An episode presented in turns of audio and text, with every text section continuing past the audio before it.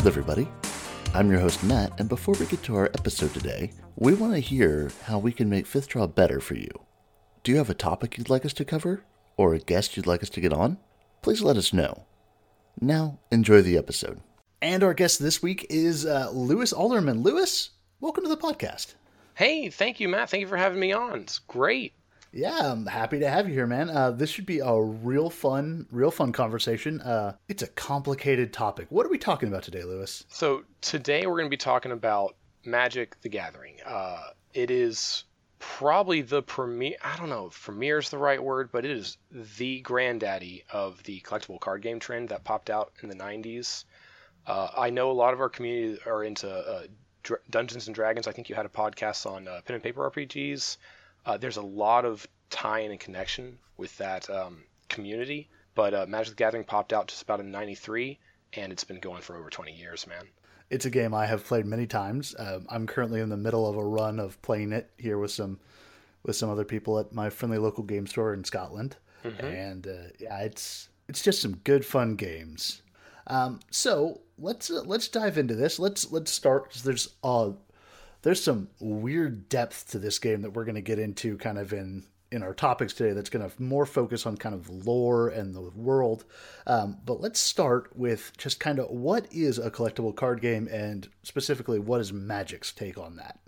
All right so magic the gathering again i, I mentioned it's over 20 years long and every year they produce uh, three four different sets of cards and every set of cards has its own story inside of it. So when you mentioned how it's got this depth of lore, they're making like a whole season of TV shows, or they're making a movie every three, four months and releasing it to the to the people, the, the players, and they're letting them enjoy it in a very gameplay uh, weird way. It's like you don't you watch a movie from start to finish. When you play a card game, you kind of pick the parts and build a deck out of that uh, and you tell your story inside their own story. So it's got this really crazy depth that you create for yourself. Yeah, and and specifically, you know, we're going to get into a, a, lot of this as, as we go on, a lot of this depth. Um, so let's let's let's get to the bare bones, the basics of this. Um, what is a collectible card game, and how does Magic handle? What does Magic do with that formula?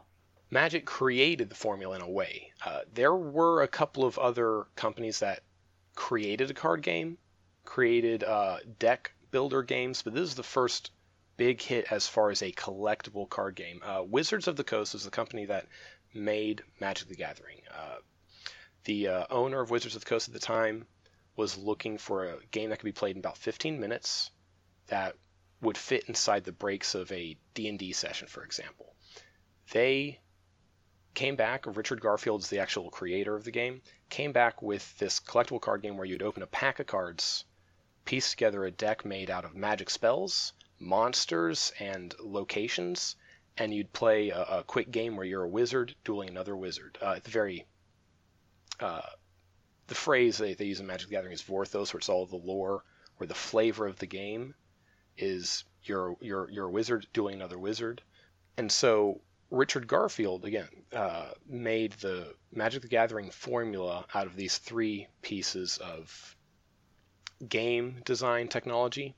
Uh, first of all, it's a collectible card game. Uh, people used to collect baseball cards. I don't know anyone who collects baseball cards anymore. But the idea is you've got these rare cards, um, common cards doing common things, rare cards doing crazy, extravagant things, and you would play a game and you'd see your opponent across the table playing a card you've never seen before that kind of created this idea of I want that card. I want to collect that card. I want to get out and go social and collect that card. And some of the original sets of cards, uh, well, I don't know if you've heard of the Black Lotus, Matt. Yeah, the Black Lotus or the uh, Power Nine. The Power Nine. These are the most iconic cards in the entirety of Magic the Gathering. Uh, I was looking up doing, when I was doing my research for this. I looked it up, and one Black Lotus went for about twenty-seven thousand uh, dollars within within the past couple months. Yeah, there's a so those old cards can get just bonkers on their price points. Right. Um, uh, so partially that, because of what they do, and partially just because of the collectability of it. Right. So this idea of you make a collectible card, but it also can function in part of a gameplay.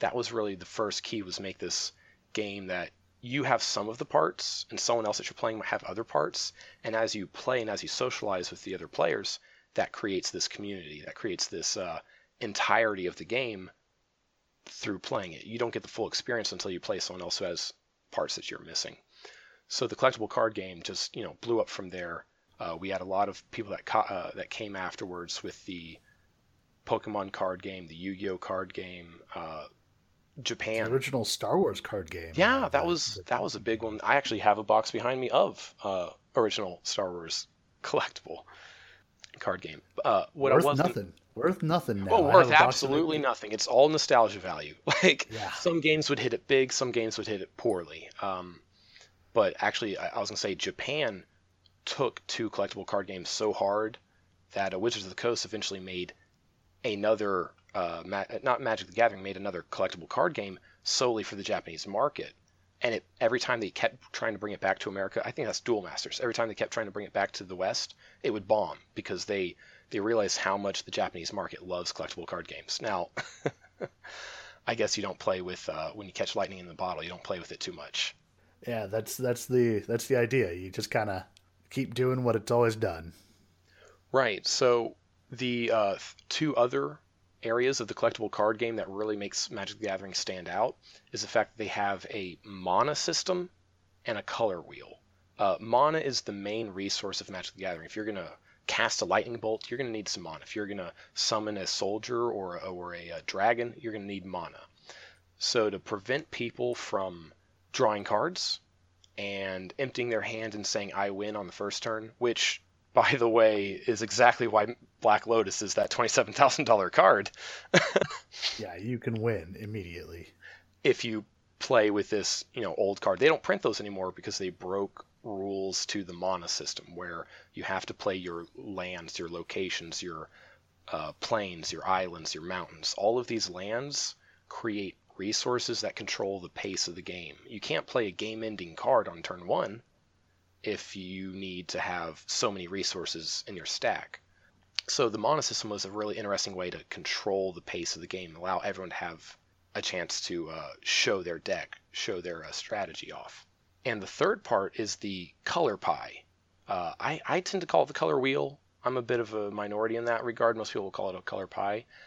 And this is where you can really personalize the game. Uh, the mana system is broken up into five colors, and it's take out your psychologist hat for a second. Each of those five colors has this aspect, uh, this goal that says, I think the world would be best if this. If you're playing on the white color spectrum, uh, I'm going to go through them real quick. If you're playing on the white color spectrum, you're playing into the idea that law and order, civilization and conformity, that's the number one thing. Its best, when it's being the good guy, that means it's giving everyone a chance to succeed. It's saying, you are just as important as this guy over here. This soldier who's fighting battle, he's just as important as the next soldier. But at its worst, it also means don't be unique. You have to be you have to work the same as that guy. You got to lift the same load. And it it it talks about all these societal norms. And if you feel if that's your personal ideal, you'll kind of feel like, oh, I maybe I should play a white deck. Maybe I should play this army soldier kind of build because we can all work together and be more valuable as a whole. That's kind of a white uh, mana uh, philosophy.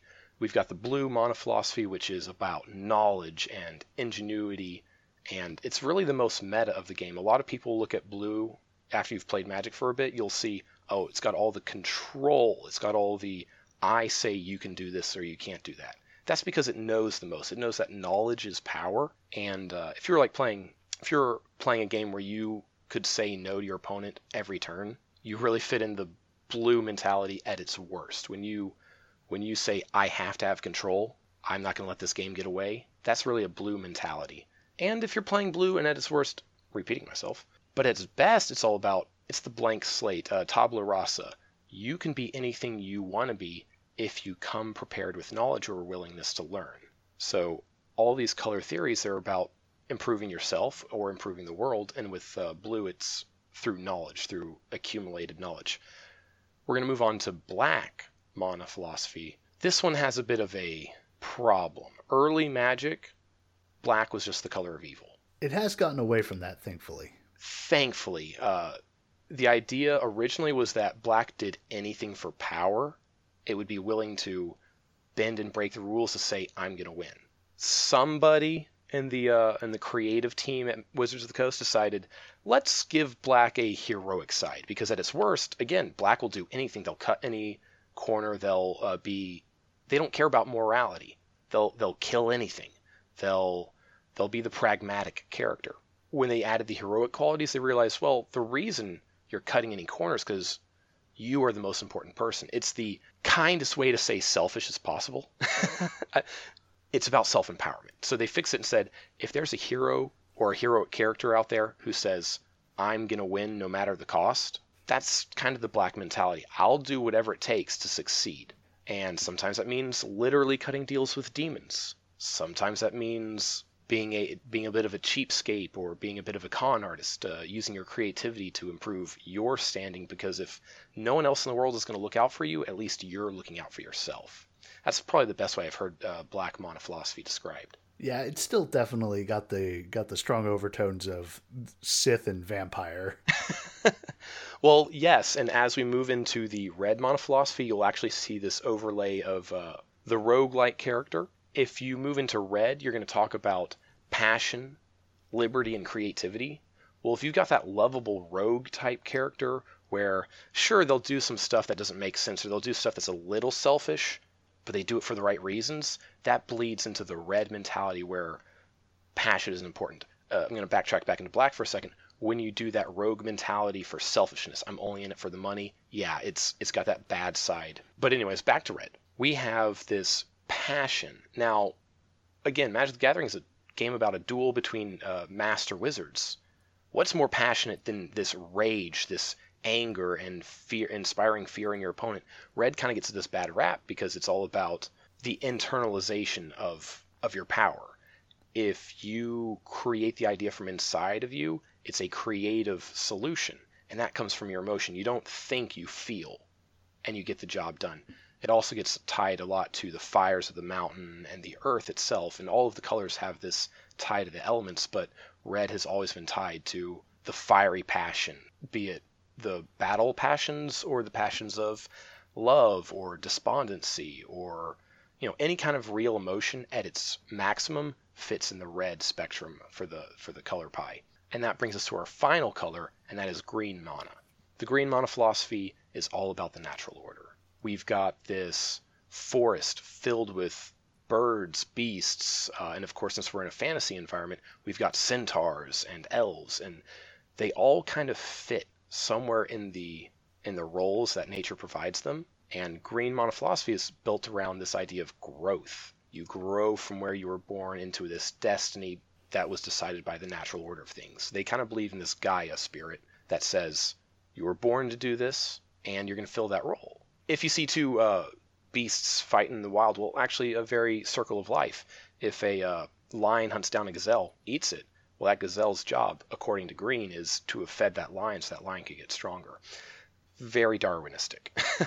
so that's that's kind of the basics, basic outline to the game, and you use those different colors of mana to to cast your spells, to drop your opponent down to the zero life. Right. That's kind of the the nuts and bolts of it, I guess. Right. Yeah. So you're using your mana to say you're a better spellcaster. Well, what's what says better than being able to, you know, beat up your opponent and say, I knocked you out using brute force. There are some tricky ways to win where you get rid of all their cards. There are tricky ways to win with cards that literally say you win the game, or vice versa, cards that say you can't lose the game. Because you collect all these cards from all these different sets, you can create some really interesting interactions. And the way you play, and the colors you play, and the, the mechanics of the game you play really speak out about who you are. Uh, so Magic the Gathering, as much as it is, as much as it is competitive, it's really ex- a self-expression game. There can be a level of art to it. As in a lot of things like this, as in a lot of lot of games, you know, you've got your people that are all about, you know, I have the perfect deck that fires off every time, and other people that are just like, I just want to play with kitties, and and everything kind of in between that. And really, the kind of the beauty of this system is that all those play types are perfectly valid. They're all perfectly valid, and one of the uh, best things about Magic the Gathering is it has many different formats, different ways to play. Uh, if you were to play with every card printed in Magic the Gathering, you'd be playing with over uh, 70 different sets, and each set is like a couple hundred. So we're talking about like 16,000 different cards. If you were to play with the broadest spectrum of rules, that can get crazy. That's where we have uh, some broken gameplay where people can win without even blinking. That way lies madness. That way lies there be dragons. Um, Lots of them, real angry ones.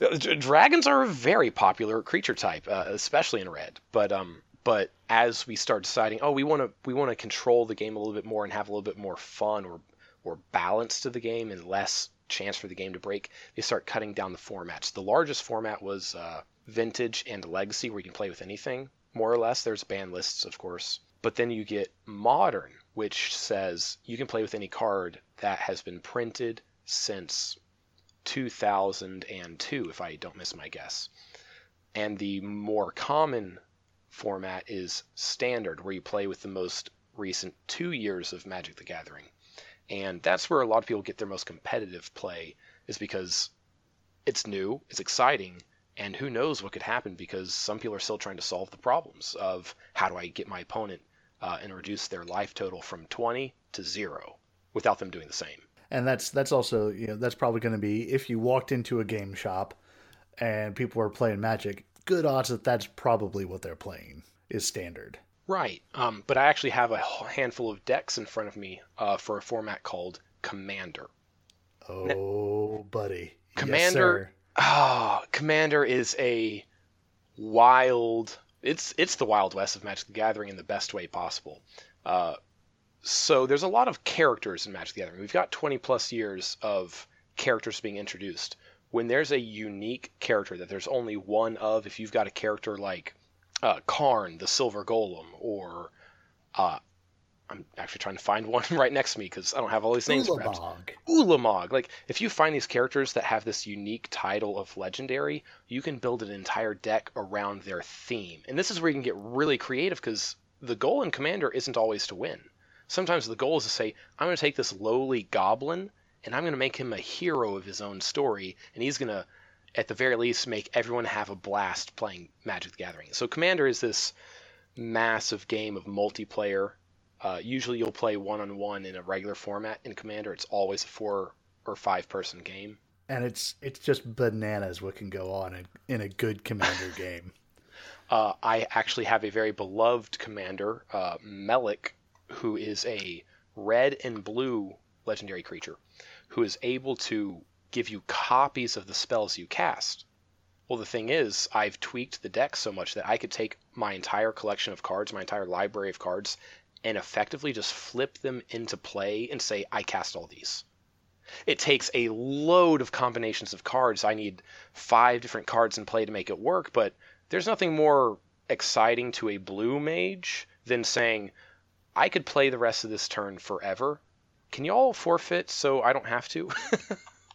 Commander can get ridiculous. It's it's a real fun format. Uh, and you sh- that's that's one that if if what you hear in this podcast at all interests you, or uh, if Magic has been kind of slowing down and losing interest in you for you at your game store, and mm-hmm. y'all don't have Commander, uh, give Commander a shot. It will it will help. Right, and for the old school Magic players who may not be playing right now, uh, you could also call it Elder Dragon Highlander. That was the original name when they were developing the format. Uh, that was an entirely player built game. Uh, all the players that went to tournaments and stuff, and they got tired of stressing out about how do I win fast, they started playing for fun and they created this game, Elder Dragon Highlander. When Wizards of the Coast said, We want to support your format, the, the company said, We want to support this fan created concept. Uh, they had to change the name a little bit, so they called it Commander but it's a lot of fun and it's so good to see that it got supported. And almost every card is legal. Like there's a very small ban list. yes, very. Uh, it it is the biggest pool. And if you're joining in Magic for the first time ever, look at Commander as a very deep pool, but it's a lot of fun because you're going to catch a lot of rules and cards that you never heard about. Uh, it's it's friendly because no one's going to try to no one's going to try to pull one over on you in Commander unless you're again in a competitive, very competitive environment.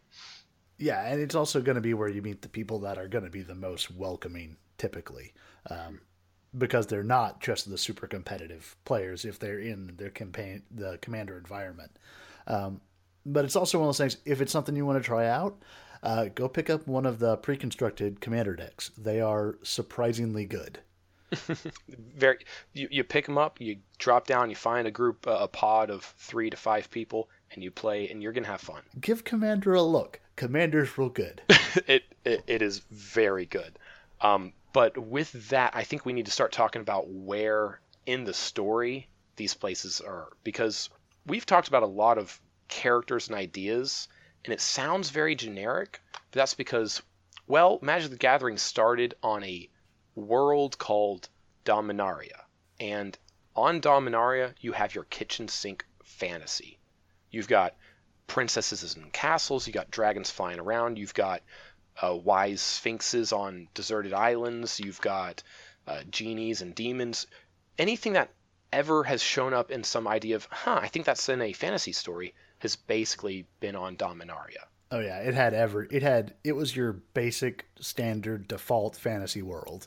Um, basic D and D. It looked the same as all of those. Uh, Tolkien was also a big inspiration. So you've got you know uh, trolls and wraiths and spirits. Uh, and you've got and dwarves and elves and literally we could we could just ramble for hours about what's in fantasy and it's in magic somewhere. It's the, all there, yeah. it's all there. Uh, they kind of designed Dominaria to be a hub world. Every uh, and we didn't really talk much about the planeswalkers. When I mentioned that you're a mage casting spells, you're a planeswalker. You're not just any magic user. You are the big magic user that can visit other worlds. Dominaria is kind of the home world for the vast majority of people, and every planeswalker just has this innate, uh, the way a compass points north every planeswalker can find Dominaria. It is the easiest place to get to in the multiverse. Yeah, it's it's just a good little home base, and it was it was the home base for Magic for its first several sets. Well, the first time they really left, well, no, they left they left on two sets in early Magic. This is before the year 2000, and then at about 2002 they left, and they really haven't been back except for one nostalgia set, which was bonkers, but and they've really just been exploring all the different worlds. And then when they explore different worlds, they go to places like Ravnica. Ravnica is this city world. Everywhere you go, every possible location you could go to is this metropolis, this uh, medieval style metropolis city. There's no like farmland. People have to grow their grain on their roofs. There's no wilds. There's just deserted buildings. Like Ravnica was this idea of why don't we make a world where no one knows what the wild places are? On on Dominaria, and between everything is wild places. But on Ravnica, no, the the the, elves live in trees that were turned into houses. Not like a, a tree fort, but literally a house built out of a tree. Uh, we also have the world of Zendikar, and that is if I could whistle the Indiana Jones theme song, I'd do it right now. It is an adventure world. Everything that feels like a a journey towards a goal. Every rune delving, every temple raiding that you can think of kind of takes place on Zendikar because it is all about adventure. And it's it's crazy little trick because all these different worlds have different little nuances. It's an adventure world not because everyone's looking for adventure. It's an adventure world because the land itself moves. Now, I'm not talking earthquakes. I'm not talking. Um, I'm talking about the land itself is animating. It's getting up and walking around. Have you ever seen a mountain stand up on two legs and walk off? No, no, not often. Not often. Zendikar is a world where you can't really have a city because your city might be on the back of something that decides to get up and go somewhere else. Uh, and they call this the Roil. On Zendikar, the world roils, and it's created ruins that people explore, and it's created this lifestyle of nomadic adventure. Let's go find this old treasure because it got lost when the world kind of ruptured itself and changed. Um, there is a dark secret in this world, which we'll get to when we talk about the Eldrazi horrors. Yeah, that'll we'll, we'll get to those guys later on. We'll get to those guys later. Of course, every world we go to has got their own little sets of villains. Some villains are just like, mm, they're just bad guys on this world. He's just an evil king. He's just a bad wizard. Zendikar and Dominaria and a couple others have these multi-realm, multi-planar danger guys. Uh, uh, problems. Mirrodin. Mirrodin has one of those. Well, Mirrodin's the next one I was going to bring up, where, in a very Metalocalypse way of saying it, Mirrodin is here to make everything metal. yeah, everything is metal on Mirrodin. Uh, there's the subtype of cards called artifacts, and if you find a really nice sword or if you find a, a magical uh, implement, it's an artifact. Well, uh, is an artificially created plane by the planeswalker Karn. He's one of my favorites because he's just this big silver golem who's got his history throughout the Magic the Gathering storyline. And he decided, I've got to get away from it all. I've got to make a place where I can do my studies and, and grow as an artificer without interference. So he makes this metal plane, he artificially creates it, and he starts deciding, hmm, well, I got to bring things to study. So he pulls test subjects. Kind of sounds villainous now that I explain it this way. He pulls test subjects from across the multiverse, puts them on this plane, and says, okay, um, I'm going to let y'all do your thing, survive, kind of, uh, kind of Survivor Man style, kind of, uh, kind of Lost style. But then Karn goes off and does something else, and the experiment continues. And the people and creatures that got brought to the world started growing metal, like bioorganically became metal. So not only is everything on Mirrodin metal, anything you put on Mirrodin has this drift into the metallic artificial range of existence. So, so you get like metal metal trees and metal uh, fields. Right. And... There's these lion people, the Leonin. Their their manes are metal. Their hair is metal. Hair metal is a pretty good pretty good choice. yeah. Um, so uh, what's what's the next plane on the list? So the last plane I'm going to talk about is actually not a core set plane. When I say core, uh, I'm talking about when they make an expansion that goes directly into the standard format of cards. There are formats of playing that they release cards for, like Commander, that aren't legal in the standard environments. They're less common, they're less pushed. They don't make a big deal about the marketing. So you have to kind of dig to find some of these uh, places. This one is a place called Fiora, and it is the home of the Conspiracy set. Oh, that's a fun set. So conspiracy was a set where we decided, where, where uh, Wizards of the Coast decided, we're going to have a four-person multiplayer game format. But there's a way to play Magic the Gathering called drafting, where you open up packs in front of your opponent and you, well, if you're into sports, you draft these cards. There's many different ways to do it, but uh, you can draft these cards and build your deck out of the cards you just opened. Fiora is a place all about diplomacy, and backstabbing. It is Machiavellian concepts manifested. Uh, there is a high city of Palenio. Palenio? Paliano? It's very Italian. Actually, the whole world is kind of inspired by Machiavelli, so the whole world has this Italian uh, twist to it. But the high city of Paliano has a mystical binding room where if you make a law, if you diplomatically pass a law, it is magically enforced on the entire population of the world. yeah, it's a it's a bonkers set. It does it did some really interesting things with the format. Mm-hmm. So uh, instead of playing one on one when you're playing the set, you're playing uh, three, sorry, four players against each other, and your goal is to, well, be the last man standing. And if you're talking about politics and nobles, well, their goal is to be the highest man on the totem pole, the highest person on the totem pole, and uh, one of the interesting facts I learned about Fiora just on this research was that uh, the crimes of murder, manslaughter, and general violence have never been outlawed, lest people not be able to use these crimes to gain power in the in the political structure. So it's really. Well, it, it also takes like this uh, the conspiracy format. It's not just playing in your four person pod games. It's also the draft itself and you just pick a card that works with what you want to build.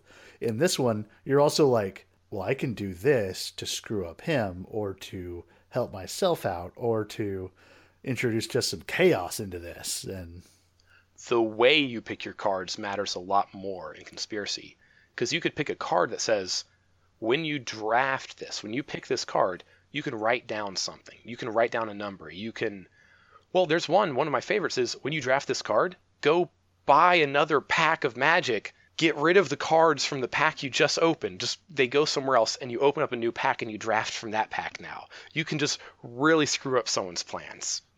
Yeah, yeah, it gets it gets bananas. All right. So Fiora again has this crazy backstabbing uh, cloak and dagger story to it, but they really only tell it in the conspiracy format which is really the only way you can talk about backstabbing because all the other worlds there's megalomaniacs and uh, omnicidal demons. Like Fior- uh, Fiorian diplomacy doesn't seem all that exciting until you play it, but the other stories you can talk about, and it, it turns into this epic story. So I think we need to start introducing some of the characters and the overarching story of Magic. Yeah, um, let's uh let's start with those planeswalkers, the people who can get around to all these different worlds. So to start off with planeswalkers, we have to talk about the fact that if you're playing Magic, you're a planeswalker. The way you got all these spells and all these creatures into your collection, that's because you visited these worlds, you learned about it, you you you drew a magical bond with that creature or that spell, and you realize I can do it this no matter where I am. Planeswalkers are the characters just like you that jump between worlds, and that's their unique thing no one else in the multiverse knows that there's multiple worlds. It is uniquely a planeswalker thing. You innately tie yourself to the entire multiverse and you say, I can get somewhere that no one else knows about. And that went well for the first, let's say, half of the story of Magic the Gathering. But every time a reality warping level planeswalker, because the early game Magic the Gathering planeswalkers were reality warpers Karn made an entire world because he was bored. He didn't exert himself. He just thought it into existence. These guys were beyond bananas. These guys were beyond bonkers. And every time they got in a fight, entire continents were just destroyed. Like well, there was there was one plane that we didn't talk about, um, Alara, where mm-hmm. all war happened and the entire plane was fragmented into five shards. Right, and you'd think that would be the end of the problem that all these shards that have this disrupted mana source, that that's the worst that could possibly happen. No, it's not the worst. A planeswalker, jealous of his lack of power, went and tried to like crash them back together and harness the energy of it as a, a fuel for his inner spark, his planeswalker source of power. Like the the collateral damage of a planeswalker duel in the story is unfathomable. It is beyond uh, mortal comprehension per se. Yeah, it's there. There are some bonkers things that that planeswalkers used to be able to do. So, um, what happened that kind of toned them down a little bit?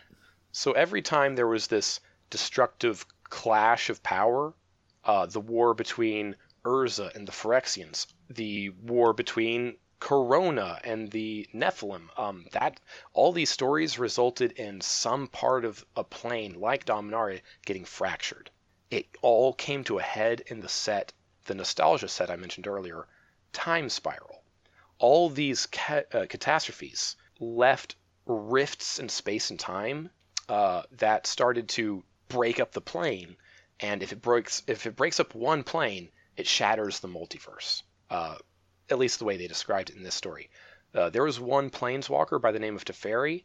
During some of these wars, he's just like, I'm out. I really don't want to do anything with this. So he took his homeland and literally ripped it out of the dimensional space it's in and hid it in a little hidey hole.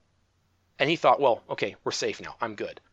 Time Spiral happened because his plane started coming back in, and after millennia of all these damages, it didn't fit anymore it was going to come back in and not it was going to be a round peg in a square hole and that was going to destroy the multiverse. Time spiral was a ridiculous set that i dearly loved. Um, so they began repairing these these rifts and it started draining planeswalkers as an entity as a whole. Every planeswalker used to have this reality warping power but as they started fixing the rifts the planeswalkers started feeling weaker. They started being brought back down to a normal mage level skill. With the final rift and the resolution of the entire story plot there, all these planeswalkers got mended. That's the term they use for it. They were mended, and now they're this regular group of regular mages that just happen to be able to planeswalk. They can't warp reality with their mind, but they can still come and go as they please. Yeah, and they call that ability the uh, Planeswalker Spark. Mm-hmm. Uh, well, at first everyone's thinking, okay, well, I was good on my own at first. I'm still good now. I don't need to team up. Eventually, eventually, bad stuff happens. New villains show up that it took old planeswalkers all their power to stop. These new depowered planeswalkers, they can't even hold a candle to them, so they had to start banding together. The biggest team of planeswalkers got the name the Gatewatch, and that includes uh, big poster boy Jace. Jace, the Mind Sculptor, he is the name and face of Magic the Gathering these days. Uh, and he is a mind mage. He's a blue amnesiac mind sifting mage, and he just does not respect people's personal space or mental space for that matter. Uh, we've also got Chandra, who is well a firebrand, is a is a passionate uh, red pyromancer with you know all these characters have almost cliche stories. She's got that troubled past and has difficulty controlling her outbursts. Of course, when you're a pyromancer, when you can't control your outbursts, things burn, and if you want to fight fire, just well use fire. It's gonna work. yeah, it's uh, Chandra. Chandra's a fun one. She's uh, always right on that knife edge. Right, and uh, oh well, the the way they got the name Gatewatch was because they they give an oath to each other and to the multiverse to say that they'll keep watch. For Jace, he's he's kind of got this duty. He feels duty bound, so his oath was, for the sake of the multiverse, I will keep watch. Chandra doesn't feel that duty. She's like, I don't need to make that kind of oath. But for her, her oath was, if it means that people can live in freedom, yeah, I'll keep watch like she doesn't keep her emotions on her uh, uh, undercover. She keeps her emotions like her hair on fire and outside so everyone can see it. But she cares about people, and that's what led her to join this basically uh, Super Friends team, this Justice League team of Planeswalkers. Yeah, and they are just as dysfunctional as the Justice League. Very much so. We've got Gideon, the White Guardian, uh, beefcake kind of guy. He is what a football player would like if he was also a mage. Um, he is literally his super magical power is that he is literally invincible when he wants to be. Yeah, he's um he's basically the Superman and he's, just as much of a boy scout. He Boy Scout, yeah, that's I actually named him the Beefcake Boy Scout Batman because he doesn't have Superman's strength. His kind of weakness is that he's a disillusioned zealot. He used to fight for a uh, an order a holy order, and he realized that they're not really good people, and he wants to protect everyone he can see. Sure, he's indestructible, but he's not really all that strong by himself. He can't lift cars, he can't throw down buildings. He wants to save everybody, but he's physically not strong enough to defeat people. He's just unable to be defeated. So it's a really interesting uh, power to have. And his oath was for justice and peace. I will keep watch. Like you said, he's the Superman. He's the Boy Scout. So uh, who who is our black the aligned black, planeswalker? The black aligned planeswalker. Uh, the black aligned planeswalker is Liliana of the Veil. She is team evil on the good side. She is a necromancer with this wicked sense of humor. Before the mending occurred, most planeswalkers were effectively immortal. Now, after that they got depowered, they're not immortal. But Liliana was the one planeswalker on the Gatewatch that had been immortal for that entire length of time. Since her spark ignited to the point of the mending, she was relishing all that power and immortality. Now she realized, oh, I've lost all this power. She sold her literal soul to all these demons trying to regain some of that power, and it didn't work you know, buyer beware, you made a deal with some demons. You it's hurting you more than anything else. So she decided to kill her way out of the deal. She is criminally selfish and she only joined the Gatewatch because she was on good terms, better than bad terms with them, and her her oath is her oath is great. I'll keep watch. Happy now? Yeah, that's very Liliana. Mm-hmm. And then when we get to our green aligned planeswalker, we've got the animist, Nissa. She is friend to all plants. She's a uh, loving, tree hugging hippie stereotype of like if Velma from Scooby Doo was a bit more withdrawn. Uh, her kind of weakness is the fact that she spent her entire time as a planeswalker being this haughty-toity elf supremacist. She thought elves were the end-all be-all. She doesn't need to help anyone else. And then her home plane of Zendikar, if you didn't catch the undertones, has this really nasty dark secret in it, and was the plane itself wasn't destroyed. It was drained of its vibrant mana, and the life of all the elves on the plane were just destroyed, just erased, eradicated, gone. Nissa's kind of that lone survivor, but she was already so different because she was a planeswalker. She couldn't really associate with her her birth family or her birth society. So she's kind of secluded herself from that and she's finally opening back up now that she's part of this team of people that she can align with. And for her, her oath for the Gatewatch was for the life of every plane, I will keep watch. Yeah, and this is this is a pretty cool pretty cool character. Um, so there are there are other planeswalkers that we don't really have time to dig into, but there are, gosh, a dozen others at least.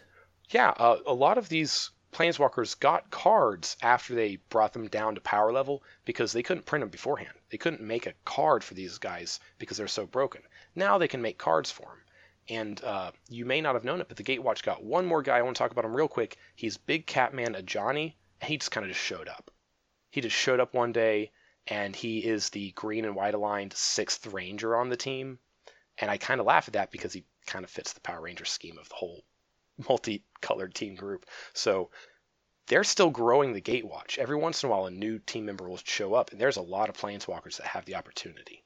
Yeah, it, pretty much any any planeswalker that they come across, and they tend to come across them fairly regularly. They all seem to be uh, attracted to you know plane altering and reality destroying danger on a regular basis. Um, pretty much gets an invite at least.